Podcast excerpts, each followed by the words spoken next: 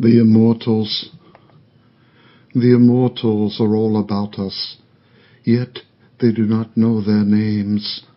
Sometimes it is their suffering, Their loneliness and remorse, That releases them from being The desperation of this place.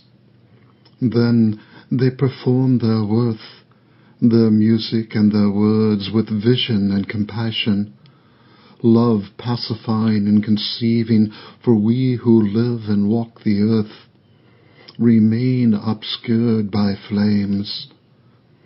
Their genius and lightness go sovereign and easily.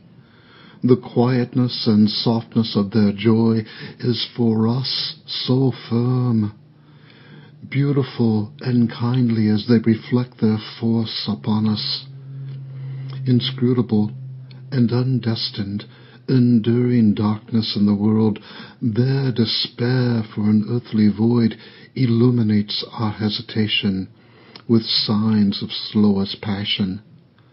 Then one day they are gone, and we recall them in human prayer.